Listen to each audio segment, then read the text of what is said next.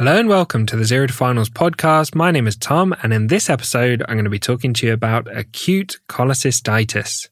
And you can find written notes on this topic at zerotofinals.com slash acute cholecystitis or in the general surgery section of the Zero to Finals surgery book. So let's get straight into it. Acute cholecystitis refers to inflammation of the gallbladder, which is caused by a blockage of the cystic duct preventing the gallbladder from draining. Acute cholecystitis is a key complication of gallstones, and the majority of cases, around 95%, are caused by gallstones. Acute cholecystitis caused by gallstones is called calculous cholecystitis. Gallstones may be trapped in the neck of the gallbladder or in the cystic duct, in a small number of cases, the dysfunction in the gallbladder emptying is caused by something other than gallstones, and this is called acalculous cholecystitis.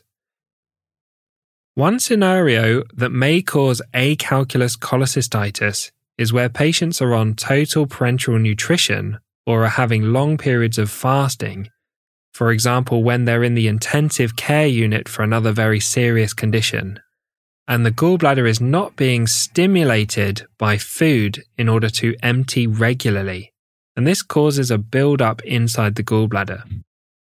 Remember that normally the gallbladder is stimulated by a chemical called cholecystokinin, which is released in response to food in the duodenum. If there's no food entering the GI tract because the patient is on total parenteral nutrition or fasting, then the gallbladder is not receiving this stimulation, so bile builds up in the gallbladder and can lead to acalculous cholecystitis. Let's talk about the presentation of acute cholecystitis. The main presenting symptom of cholecystitis is pain in the right upper quadrant. This may radiate to the right shoulder.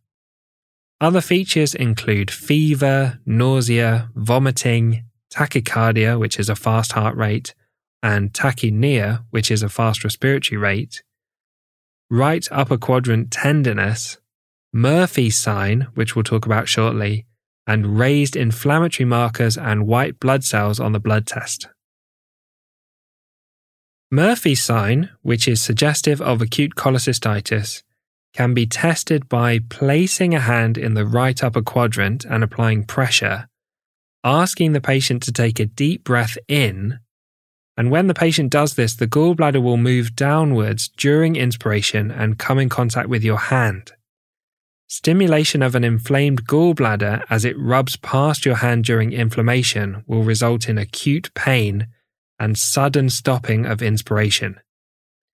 So, if the patient experiences sudden acute pain as well as stopping breathing in, this is a positive Murphy sign and suggests acute cholecystitis. Let's talk about imaging. The first step in imaging is to do an abdominal ultrasound scan. The signs of acute cholecystitis on an ultrasound are a thickened gallbladder wall, stones or sludge in the gallbladder, and fluid around the gallbladder.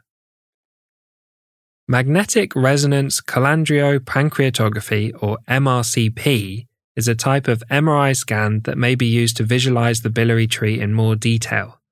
And this is used if a common bile duct stone is suspected but has not been seen on the ultrasound scan. And the reason to suspect a common bile duct stone are biliary duct dilatation on the ultrasound scan or a raised bilirubin level on the blood test. Let's talk about management. Patients with suspected acute cholecystitis need emergency admission to hospital for investigations and further management.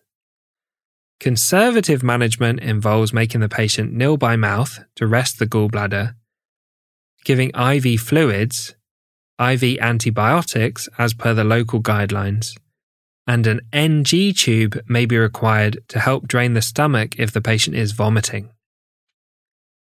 An endoscopic retrograde cholangiopancreatography or ERCP procedure can be used to remove stones that are trapped in the common bile duct. Cholecystectomy, or removal of the gallbladder, is usually performed during the acute admission, within 72 hours of the symptoms starting. In some cases, a cholecystectomy may be delayed for six to eight weeks after the acute episode to allow the inflammation to settle. Let's talk about the complications of acute cholecystitis.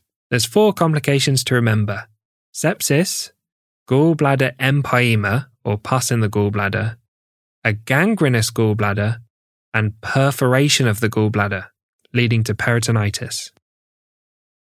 Finally, let's talk about gallbladder empyema. Gallbladder empyema refers to infected tissue and pus collecting in the gallbladder.